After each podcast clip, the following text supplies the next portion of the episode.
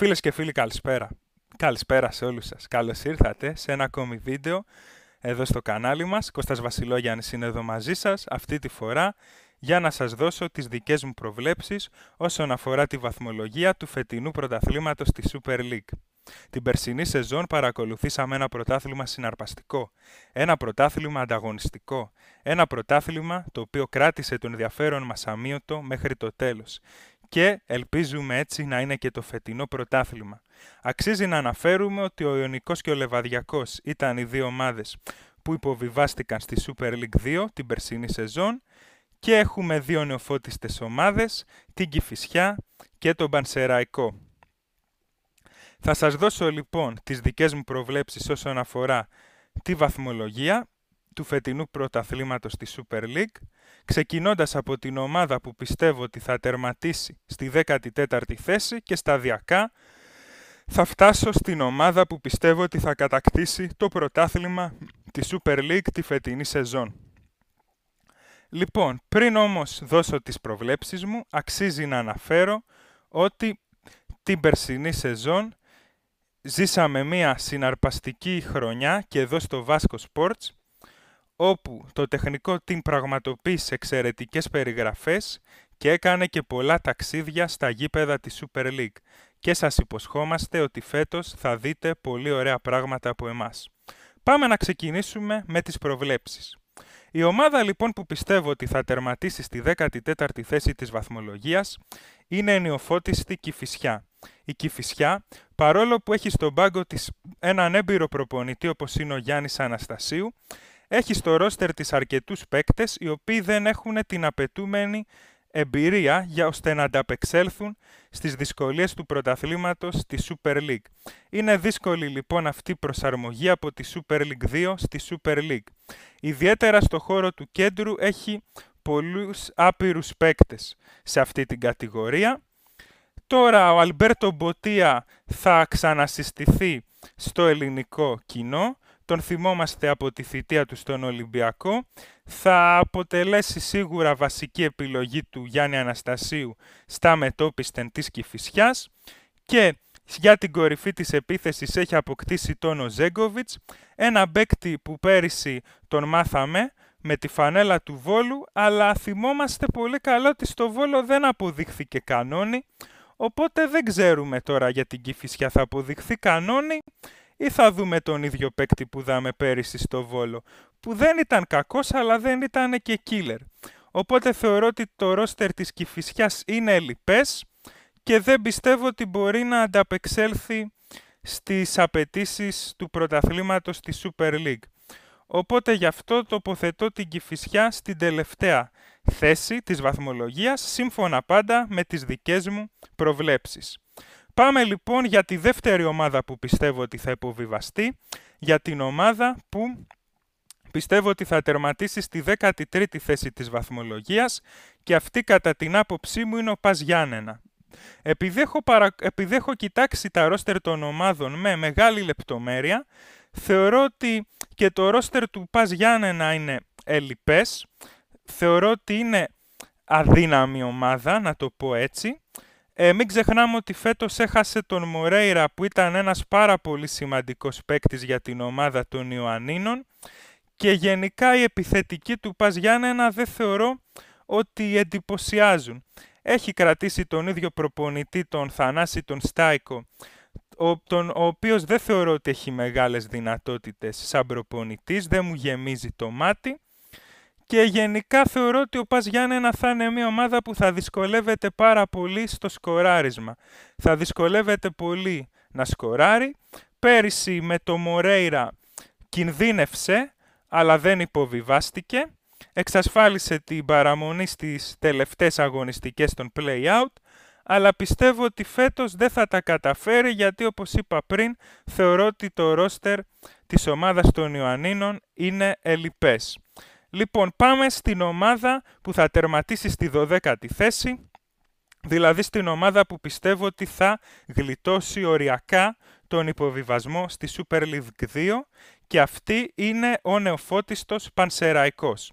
Ένας Πανσεραϊκός ο οποίος θα έχει τον Πάμπλο Γκαρσία στο τιμόνι, ένας Πάμπλο Γκαρσία που στον Πανσεραϊκό ίσως θα αρχίσει να βλέπει διαφορετικά το ποδόσφαιρο, γιατί στη θητεία του στην πρώτη ομάδα του ΠΑΟΚ έπαιζε ένα ποδόσφαιρο επιθετικό και λογικό είναι αυτό γιατί άλλο ΠΑΟΚ, άλλο Πανσεραϊκός εννοείται. Ε, έπαιζε ένα ποδόσφαιρο κυριαρχικό, στον Πανσεραϊκό σίγουρα θα πρέπει να προσέχει πάρα πολύ την άμυνα. Ένας Πανσεραϊκός ο οποίος έχει κάνει κάποιες μεταγραφές, έχει αποκτήσει παίκτες που έχουν ποιότητα όπως είναι ο Μπαϊροβιτς για παράδειγμα, τον οποίο τον θυμόμαστε ε, από τη θητεία του στον Πανετολικό. Ένας παίκτης που δεν είναι killer, αλλά μπορεί να βοηθήσει παίζοντας και στην κορυφή της επίθεσης και, και, και πίσω από τον επιθετικό. Είναι ένας ποιοτικός παίκτης. Ε, τους υπόλοιπους ξένους που έχει αποκτήσει η ομάδα ε, από τις ΣΕΡΕΣ δεν τους γνωρίζω προσωπικά, αλλά έχω την αίσθηση ότι θα αποδειχθούν σημαντικά γρανάζια για τον Πανσεραϊκό, βοηθώντας τον στο να εξασφαλίσει την παραμονή στην κατηγορία, έστω και οριακά. Πάμε τώρα στην ομάδα που θεωρώ ότι θα τερματίσει στην ενδέκατη θέση της βαθμολογίας και αυτή είναι η Λαμία. Μία Λαμία που πριν ε, ένα μήνα την είχα στα φαβορή για υποβιβασμό, βλέποντας όμως τις μεταγραφές που έχει κάνει, θεωρώ ότι θα είναι καλύτερη από πέρυσι και το σημαντικό είναι ότι έχει κρατήσει κάποιους παίκτες οι οποίοι πέρυσι τη βοήθησαν να σωθεί και να παραμείνει στη Super League έστω και την τελευταία στιγμή. Έχει κρατήσει το Λεωνίδα Βόκολο, τον προπονητή, χάρη στον οποίο ε, η Λαμία εξασφάλισε την παραμονή στη Super League. Έχει αποκτήσει τον Καρλίτος, ο οποίος για μένα θα αποδειχθεί πολύ καλή μεταγραφή για τη Λαμία. Έχω αυτό το προέστημα. Ο Καρλίτος μπορεί στον Παναθηναϊκό ε, να μην ήταν σταθερό στην απόδοσή του, Παρόλα αυτά είναι ένας παίκτης που έχει ποιότητα, έχει τρίπλα, έχει τεχνική και αν οι παίκτες που θα πλαισιώνουν τον Καρλίτο στην επίθεση είναι γρήγοροι, τότε αυτό θα βοηθήσει τη Λαμία ώστε να παίζει περισσότερο με το χώρο και να βγάζει αρκετές κόντρα επιθέσεις. Έχει κρατήσει παίκτες όπως ο Σλίφκα στο χώρο του κέντρου, όπως ο Τόσιτς, ε, τα στόπερ, ο Κυριάκος Παπαδόπουλος και ο, Τζανετόπουλος, και ο Τζανετόπουλος, παίκτες οι οποίοι έχουν δέσει κάπως μεταξύ τους και έχουν αποκτήσει την απαραίτητη χημεία θεωρώ, γιατί, γιατί έχουν παίξει ένα χρόνο μαζί. Οπότε θεωρώ ότι η Λαμία θα τα πάει καλύτερα από πέρυσι. Το ρόστερ της δεν είναι κακό. Ε, θεωρώ ότι υπάρχουν ομάδες που έχουν χειρότερο ρόστερ όσον αφορά την ποιότητα και πιστεύω ότι ο Καρλίτος θα αποδειχθεί πολύ καλή μεταγραφή για τη Λαμία. Πάμε τώρα στην ομάδα που πιστεύω ότι θα τερματίσει στη δέκατη θέση της βαθμολογίας. Αυτή είναι ο Πανετολικός. Ένας Πανετολικός ο οποίος ε, έχει καινούριο προπονητή. Καινούριο προπονητή λοιπόν, ο οποίος είναι ο Σούρερ, δεν τον γνωρίζουμε οπότε δεν μπορούμε και να τον κρίνουμε. Έχει κρατήσει κάποιους παίκτες που τον βοήθησαν την περσινή σεζόν. Ένας από αυτούς είναι ο Καρέλης, ο οποίος στην κανονική διάρκεια πέτυχε αρκετά γκολ. Στα play-out λίγο έπεσε η απόδοσή του. Έχει, έχει παίκτες με ποιότητα. Παρόλα αυτά ο Πανετολικός όλα αυτά τα χρόνια που βρίσκεται στη Super League εμφανίζει μια ανισορροπία, έχει λίγο αυτή την οτροπία του όσα βάλω και όσα φάω, οπότε το μεγάλο ερωτηματικό στον Πανετολικό είναι το πόσο καινούριος προπονητής θα προσέξει το ανασταλτικό κομμάτι της ομάδας, δηλαδή δεν ξέρω πόση έμφαση θα δώσει στην αμυντική λειτουργία, ε, οπότε πιστεύω ότι ο Πανετολικός δεν θα κινδυνεύσει ιδιαίτερα με υποβιβασμό, αλλά δεν πιστεύω και ότι θα μπει στην εξάδα.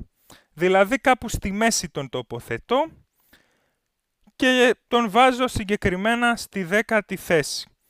Μία θέση πάνω από τον Πανετολικό και συγκεκριμένα στην ένατη θέση της βαθμολογίας πιστεύω πως θα τερματίσει ο Αστέρας Τρίπολης. Η ομάδα από την Τρίπολη δεν έχει εντυπωσιάσει με τις μεταγραφικές της κινήσεις. Βέβαια η επιστροφή του Σόνι, ενός παίκτη που όσο τον θυμόμαστε είχε πετύχει εντυπωσιακά γκολ στην πρώτη του θητεία στον Αστέρα, είναι μια σημαντική προσθήκη. Συν ότι ε, έχει στο τιμόνι τον Μίλαν Ράσταβατς, ε, έναν προπονητή με τον οποίο Αστέρας Τρίπολης είχε καταφέρει να μπει στην εξάδα της Super League τη σεζόν 2020-2021. Παρόλα αυτά δεν έχει εντυπωσιάσει με τις κινήσεις του, με τις μεταγραφές του. Ε, το ρόστερ του είναι, αρκε... είναι παρόμοιο με το περσινό. Έχει κρατήσει κάποιους παίκτες, έχει παίκτες τεχνίτες, αλλά ε, επειδή το ρόστερ του το φετινό παρουσιάζει αρκετές ομοιότητες με το περσινό όπως είπα προηγουμένως, πιστεύω ότι θα τερματίσει κάπου στη μέση και συγκεκριμένα στην ένατη θέση της βαθμολογίας. Δεν θεωρώ ότι θα κάνει το βήμα παραπάνω, που αυτό είναι να βρεθεί στην εξάδα του πρωταθλήματος στη Super League. Πάμε στην ομάδα που θεωρώ ότι θα τερματίσει στην 8η θέση της βαθμολογίας και αυτή η ομάδα είναι ο Ατρόμητος. Ε, ο Chris Coleman έχει καταφέρει να δημιουργήσει ένα καλό σύνολο. Είναι ο Ατρόμητος μια ομάδα που κάθε χρόνο στην έδρα του δυσκολεύει τις μεγάλες ομάδες. Παρόλα αυτά, αυτό που πιστεύω για τον Ατρόμητο είναι ότι μπορεί να δυσκολέψει τις μεγάλες ομάδες, αλλά θεωρώ ότι στα παιχνίδια του με τις μικρομεσαίες ομάδες δεν σου βγάζει μια σιγουριά ότι μπορεί να παίξει κυριαρχικό ποδόσφαιρο και να καθαρίσει τα παιχνίδια με άνεση. Αυτό δεν βλέπω στον Ατρόμητο και αυτός είναι ο λόγος που δεν τον έχω βάλει και μέσα στην εξάδα. Επίσης στη θέση του Φορ έφυγε ο Κιάρτανσον, ο οποίος βοήθησε τον Ατρόμητο πέρυσι σε κάποια μάτς. Ήρθε ένας άλλος center for, τον οποίο περιμένουμε να τον δούμε. Δεν το γνωρίζουμε, αλλά απέκτησε και τον Νίκο το Βέργο, ο οποίος σε μένα προσωπικά δεν μου γεμίζει τόσο το μάτι, οπότε θεωρώ ότι ο Ατρόμητος θα, θα δυσκολεύεται στο σκοράρισμα σε γενικές γραμμές.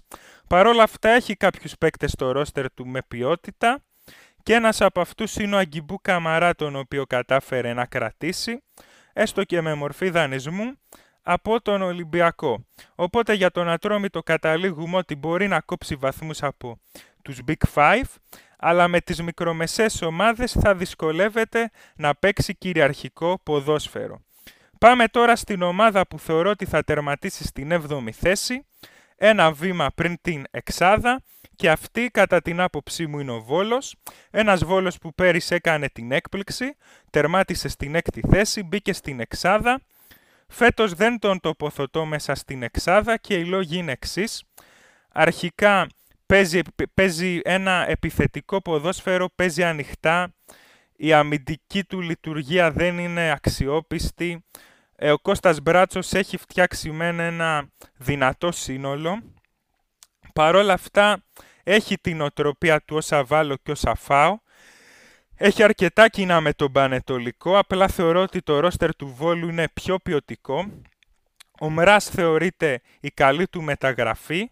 Ε, ένα, ε, από τους επιθετικούς που έχει αποκτήσει. Έχει αποκτήσει τον Φώτη τον Γκίτσο, ένα παιδί που έχει πάρα πολλές προπτικές για τη θέση του αριστερού μπακ. Έχει αποκτήσει τον Τρουιγέ με μορφή δανεισμού από τον Παναθηναϊκό. Έχει κάνει καλές μεταγραφές. Παρόλα αυτά πέρυσι μην ξεχνάτε ότι το καλό του διάστημα στη Super League ήταν αυτό στον πρώτο γύρο. Γενικά ο Βόλος συνηθίζει στον πρώτο γύρο να ξεκινά να παίζει καλά και στο δεύτερο γύρο να ξεφουσκώνει λίγο και αυτό οφείλεται για μένα και στο ότι έφυγε ο Φερνάντες που ήταν ο πιο πολύτιμος παίκτης του κατά την άποψή μου πέρυσι στον πρώτο γύρο. Οπότε για το Βόλο θεωρώ ότι θα τερματίσεις στην 7η θέση γιατί δεν μπορείς να έχεις εμπιστοσύνη στην αμυντική του λειτουργία. Θεωρώ ότι θα είναι μια ομάδα που θα βάζει γκολ αλλά και θα δέχεται γκολ. Ε, και αυτό στην ουσία είναι ο λόγος που θεωρώ ότι φέτος δεν θα είναι μέσα στην εξάδα. Λοιπόν, πάμε στην ομάδα που πιστεύω ότι θα τερματίσει στην, έκτη, στην έκτη θέση, στην ομάδα που πιστεύω ότι φέτος θα κάνει την έκπληξη και αυτή κατά την άποψή μου είναι όφη. Από τότε που ο Νταμπράουσκας ανέλαβε την τεχνική ηγεσία του Όφη, βλέπουμε έναν Όφη τελείως διαφορετικό. Η ομάδα της Κρήτης παρουσιάζει ένα πολύ καλό πρόσωπο στον αγωνιστικό χώρο. Μην ξεχνάμε ότι πέρυσι έκοψε βαθμούς από κάποιες μεγάλες ομάδες. Πήρε ένα-ένα, ε, πήρε χ μάλλον στη Λεωφόρο, εκείνο το παιχνίδι που είχε έρθει 1-1. Ε, πήρε ισοπαλία στην Τούμπα από τον Μπάουκ. Λέω για εκείνο το παιχνίδι πέρυσι που ήρθε 0-0.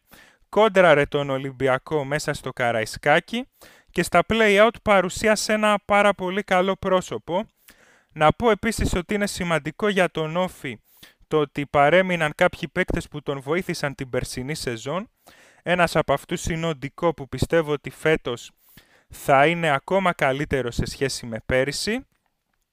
Και πιστεύω ότι οι προσθήκες τόσο του Λαμπρόπουλου όσο και του Καρό θα βοηθήσουν την ομάδα της Κρήτης ώστε να έχει μια καλή ανασταλτική λειτουργία και να έχει και μια σφιχτή άμυνα. Δηλαδή πιστεύω ότι ο Όφη και σφιχτή άμυνα θα έχει, αλλά και στην επίθεση τις περισσότερες φορές θα είναι αποτελεσματικός και, και το πρόσωπο το οποίο παρουσιάζει η ομάδα του Νταμπράουσκα στον αγωνιστικό χώρο εμένα προσωπικά με πείθει, γι' αυτό πιστεύω ότι φέτος θα τερματίσει μέσα στην εξάδα.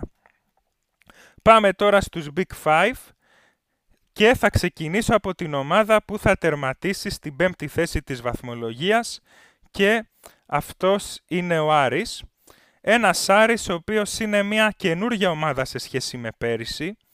Ένας Άρης ο οποίος φέτος πήρε ένα ρίσκο όσον αφορά τον προπονητή. Ο Τόλης ο Τερζής για πρώτη φορά στην καριέρα του θα είναι πρώτος προπονητής. Ε, σημαντικό για τον Άρη ότι στα παιχνίδια με την Δυναμό Κιέβου έδειξε να βελτιώνεται και παρουσίασε ένα καλύτερο πρόσωπο σε σχέση με αυτό που είχε δείξει στα παιχνίδια με την Αραράτ. Παρόλα αυτά θεωρώ ότι θα χρειαστεί αρκετός χρόνος στο να δέσουν οι καινούργοι παίκτες, να ενσωματωθούν, να προσαρμοστούν στα θέλω του προπονητή και να αποκτήσουν έτσι την κατάλληλη χημεία μεταξύ τους, οι παίκτες του Άρη. Και επίσης ένα ερωτηματικό δεν είναι μόνο το πώς θα τα πάει ο Άρης στα ντέρμπι, αλλά και το πώς θα τα πάει και στα παιχνίδια με τις μικρομεσαίες ομάδες, όταν θα χρειαστεί να αντιμετωπίσει πιο κλειστές άμυνες. Να δούμε δηλαδή αν οι καινούργοι παίκτες του Άρη είναι ικανοί στο να διασπάσουν μια πιο κλειστή άμυνα. Αυτό περιμένω να δω. Συν ότι για μένα έχουν γίνει και κάποια λάθη στο μεταγραφικό σχεδιασμό, όπως για παράδειγμα το ότι δεν πήρε στόπερ, ενώ ο Μπράμπετς είχε τραυματιστεί σε ένα φιλικό. Ε, δεν έχει πάρει μάλλον ακόμα στόπερ. Ε, τα ρόστερ των ομάδων δεν έχουν ολοκληρωθεί, οπότε μπορούν να αλλάξουν πολλά μέχρι την τελευταία μέρα των μεταγραφών, ποτέ μιλες ποτέ. Και ένα ερωτηματικό είναι το τι θα αποδειχθεί ο Σέντερ Φόρο Μωρών, τον οποίο έχει αποκτήσει η ομάδα της Θεσσαλονίκης.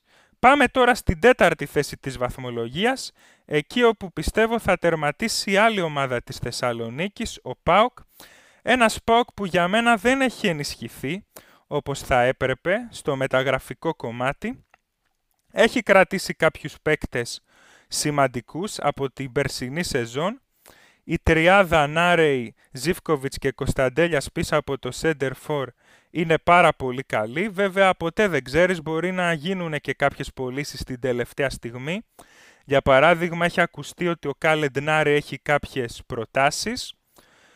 Να πούμε ότι, μεγα... ότι δύο είναι τα μεγάλα ερωτηματικά στο Μπάουκ για μένα. Ε, το ένα είναι αν ο στόπερ που απέκτησε ο Εκόνγκ θα υποδειχθεί εισάξιος του Ίνγκανσον. Το ότι έφυγε ο Ίνγκανσον από τον Μπάουκ εγώ προσωπικά το θεωρώ πολύ μεγάλη απώλεια. Γιατί, παιδιά, μιλάμε για ένα από τα καλύτερα στόπερ του πρωταθλήματος. Και το άλλο ερωτηματικό έχει να κάνει με τον Σαμάτα, το center for που απέκτησε, ο οποίος πρέπει να βγει κανόνι και να σκοράρει πάρα πολλά γκολ για την ομάδα της Θεσσαλονίκης. Λόγω λοιπόν του ότι ο ΠΑΟΚ δεν ενισχύθηκε όπως θα έπρεπε κατά την άποψή μου και λόγω των ερωτηματικών που ανέφερα προηγουμένως, θεωρώ ότι και φέτος θα τερματίσει στην τέταρτη θέση, όπως και πέρυσι. Πάμε τώρα στην ομάδα που θα τερματίσει στην τρίτη θέση της βαθμολογίας. Αυτή κατά την άποψή μου είναι ο Ολυμπιακός. Να πω ότι εκεί ήμουνα σε ένα μεγάλο δίλημα ανάμεσα στις θέσεις 2 με 3 αλλά ο λόγος που θα βάλω τον Ολυμπιακό στην τρίτη θέση είναι γιατί είναι μια καινούργια ομάδα και Ολυμπιακός. Τον προπονητή, τον Μπαρτίνεθ, δεν μπορούμε να τον κρίνουμε γιατί είναι καινούριος, ακόμα δεν μπορούμε να τον κρίνουμε. Ο Ολυμπιακός με τις τελευταίες μεταγραφές που έχει πραγματοποιήσει, όπως αυτή του Σκάρπα και του Έζε, θεωρώ ότι με αυτές τις κινήσεις το ρόστερ του θα αποκτήσει μεγαλύτερη ποιότητα Παρ' όλα αυτά θεωρώ ότι και για τον Ολυμπιακό θα χρειαστεί ένα χρονικό διάστημα έτσι προσαρμογής στο να δέσουν οι καινούργοι παίκτες με την υπόλοιπη ομάδα και να αποκτήσουν την κατάλληλη χημεία μεταξύ τους. Οπότε θεωρώ ότι ο Ολυμπιακός περισσότερο θα, θα είναι μια, θεωρώ μάλλον να το πω πιο σωστά ότι ο Ολυμπιακός θα είναι μια ομάδα που θα βελτιώνεται σταδιακά, μέρα με τη μέρα θα βελτιώνεται Απλά επειδή συνήθως τις, τις καλές του μεταγραφές τις κάνει προς το τέλος της μεταγραφικής περίοδου, θεωρώ ότι ε, θα, γι' αυτό το λόγο θα χρειαστεί λίγο χρόνο στο να δέσει περισσότερο. Σε αντίθεση με την ΑΕΚ και τον Παναθηναϊκό, στις οποίες θα αναφερθώ μετά και θα δώσω την εκτίμησή μου για την πρώτη και τη δεύτερη θέση της βαθμολογίας, οι οποίες έχουν το πλεονέκτημα ότι έχουν κρατήσει τον, ε, ένα μεγάλο μέρος του κορμού που είχαν την περσινή σεζόν. Έτσι λοιπόν θα πω στην ομάδα που θα τερματίσει στη δεύτερη θέση της βαθμολογίας κατά τη δική μου άποψη πάντα. Θα εννοείται είναι νωρίς να μιλάμε για προβλέψεις γιατί ακόμα τα ρόστερ των ομάδων δεν έχουν ολοκληρωθεί. Επίσης μην ξεχνάμε ότι το πρωτάθλημα έχει και play-off που μέχρι τότε μπορεί να έχουν αλλάξει πολλά. Παρ' όλα αυτά εγώ σας δίνω εδώ τις δικές μου προβλέψεις και πάμε στην ομάδα που πιστεύω ότι θα τερματίσει στη δεύτερη θέση της βαθμολογίας και αυτή κατά την άποψή μου είναι ο Παναθηναϊκός. Για τον Παναθηναϊκό αυτό που έχω να πω είναι ότι ο Ιβάν Γιωβάνοβιτς έχει δημιουργήσει ένα πολύ δυνατό σύνολο έχω να πω ότι ο Γιωβάνοβιτς έχει καταφέρει να παίρνει το 100% από τον κάθε παίκτη. Πολύ σημαντικό ότι φέτος ο Παναθηναϊκός έχει καταφέρει να αποκτήσει βάθος στο ρόστερ του. Ένα πράγμα στο οποίο κατά την άποψή μου υστερούσε την περσινή σεζόν. Έχει λοιπόν φέτος αρκετές επιλογές, έχει και παίκτες οι οποίοι μπορούν να έρθουν από τον πάγκο και να αλλάξουν τη ροή ενός παιχνιδιού. Για μένα δύο είναι τα ερωτηματικά στον Παναθηναϊκό. Το ένα έχει να κάνει με το ότι παρατηρώ πως φέτος θέλει λίγο να αλλάξει έτσι τον τρόπο παιχνιδιού του. Να πούμε ότι είναι σημαντικό ότι, ότι κράτησε έναν κορμά από την περσινή σεζόν, ο μοναδικός παίκτης του Παναθηναϊκού, ο οποίος έφυγε, που πέρυσι είχε αρκετό χρόνο συμμετοχής, ήταν ο Δημήτρης Κουρμπέλης. Και θα σας πάω τώρα στα ερωτηματικά το ένα ερωτηματικό είναι αυτό που σας είπα ότι φέτος θέλει λίγο να αλλάξει τον τρόπο παιχνιδιού του. Πέρυσι πολλές φορές βλέπαμε τον Γιωβάνοβιτς να, να χρησιμοποιεί σαν σύστημα το 4-3-3 παίζοντας με δύο εξάρια τον Πέρεθ και τον Γκουρμπέλη και τον Τζέριν να συμπληρώνει έτσι την τριάδα στα χαφ. Φέτος από το 4-3-3 ο Παναθηναϊκός δείχνει μία μετάβαση έτσι στο 4-2-3-1 ε, με τις προσθήκες και του Τόνι Βιλένα, ο οποίος είναι ένας πολύ ποιοτικός παίκτης, αλλά και του Τζούρισιτς, που και εκείνος έχει δείξει την ποιότητά του στα πρώτα, στις πρώτες του εμφανίσεις με τη φανέλα του Παναθηναϊκού. Το ερωτηματικό σε αυτή την περίπτωση είναι αν ο Βιλένα και ο Τζούρισιτς θα βοηθούν ανασταλτικά τον Μπέρεθ. Όπως ξέρετε στο ποδόσφαιρο σημαντικό ρόλο στην αμυντική λειτουργία παίζουν τα αμυντικά χαφ και πρέπει να δίνουν βοήθειες και ο Βιλένα και ο Τζούρισιτς ώστε να μην πέφτει το βάρος στα center back του Παναθηναϊκού. Είναι σημαντικές οι βοήθειες των χαφ λοιπόν σε αυτό το κομμάτι. Οπότε Αυτό είναι το ένα ερωτηματικό στο αν θα επηρεαστεί η πολύ καλή περσινή ανασταλτική λειτουργία του Παναθηναϊκού αλλάζοντας το σύστημα από 4-3-3 σε 4-2-3-1 και το άλλο ερωτηματικό είναι αν ο Σπόραρ φέτος θα είναι καλύτερος από πέρυσι, δηλαδή αν θα είναι πιο αποτελεσματικός όσον αφορά το σκοράρισμα. Κλείνοντας, θα σας πω ότι η ομάδα που πιστεύω ότι θα κατακτήσει το πρωτάθλημα τη φετινή σεζόν είναι η ΑΕΚ και αυτό το λέω γιατί έχει έτοιμη ομάδα από πέρυσι. Πολύ σημαντικό για το Ματίας Αλμέιδα ότι έχει ένα ρόστερ το οποίο μπορεί να εξυπηρετήσει πολλά συστήματα τα οποία μπορεί να τα αλλάξει και κατά τη διάρκεια του αγώνα. Μία ΑΕΚ η οποία παίζει πολύ καλό ποδόσφαιρο, μία ΑΕΚ η οποία παίζει ελκυστικό ποδόσφαιρο, μία ΑΕΚ η οποία έχει βάθος στο ρόστερ της, έχει παίκτες που μπορούν να έρθουν από τον πάγκο και να αλλάξουν τη, τη ροή ενός αγώνα. Έτσι, να πούμε ότι έκανε ελάχιστες μεταγραφές. Στην ουσία ο Πιζάρο και ο Πόνσε ο οποίος επέστρεψε στην ΑΕΚ ε, θα είναι δύο παίκτες οι οποίοι θα έχουν σημαντικό ρόλο στο rotation του Αλμέιδα.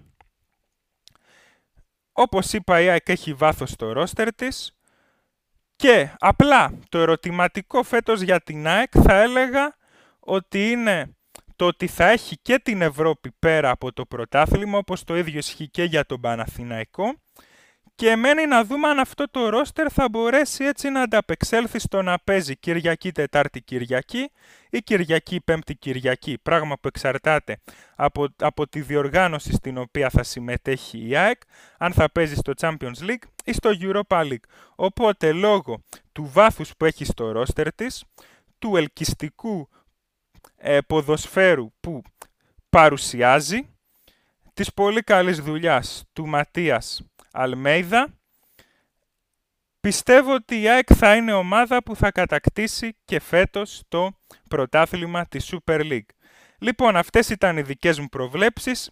Επαναλαμβάνω άλλη μία τη δική μου εκτίμηση όσον αφορά την κατάκτηση όσον αφορά την κατάταξη συγγνώμη, του πρωταθλήματος της Super League τη φετινή σεζόν όπου στην πρώτη θέση πιστεύω ότι θα τερματίσει η ΑΕΚ, στη δεύτερη θέση ο Παναθηναϊκός, στην τρίτη θέση ο Ολυμπιακός, στην τέταρτη θέση ο ΠΑΟΚ, στην πέμπτη θέση ο Άρης, στην έκτη θέση ο Όφη, στην έβδομη θέση ο Βόλος, στην όγδοη θέση ο Ατρόμητος, στην ένατη θέση ο Αστέρας Τρίπολης, στη δέκατη θέση ο Πανετολικός, στην ενδέκατη θέση η Λαμία, στη δωδέκατη θέση ο Πανσεραϊκός, στη δέκατη τρίτη θέση ο Παζιάννενα και στη δέκατη τέταρτη θέση η Κηφισιά. Αυτά λοιπόν είχα να πω, αυτές είναι οι δικές μου προβλέψεις. Πείτε μου στα σχόλια αν σας άρεσε το βίντεο και θέλω να μου πείτε πού συμφωνείτε και πού διαφωνείτε. Στο τέλος της σεζόν θα κάνω ένα βίντεο όπου θα, θα δω πόσο μέσα θα πέσω στις δικές μου προβλέψεις. Εύχομαι να δούμε και φέτος ένα πολύ συναρπαστικό και ανταγωνιστικό πρωτάθλημα και σας εύχομαι καλή συνέχεια. Κώστας Βασιλόγιαννης ήταν μαζί σας σε αυτό το βίντεο.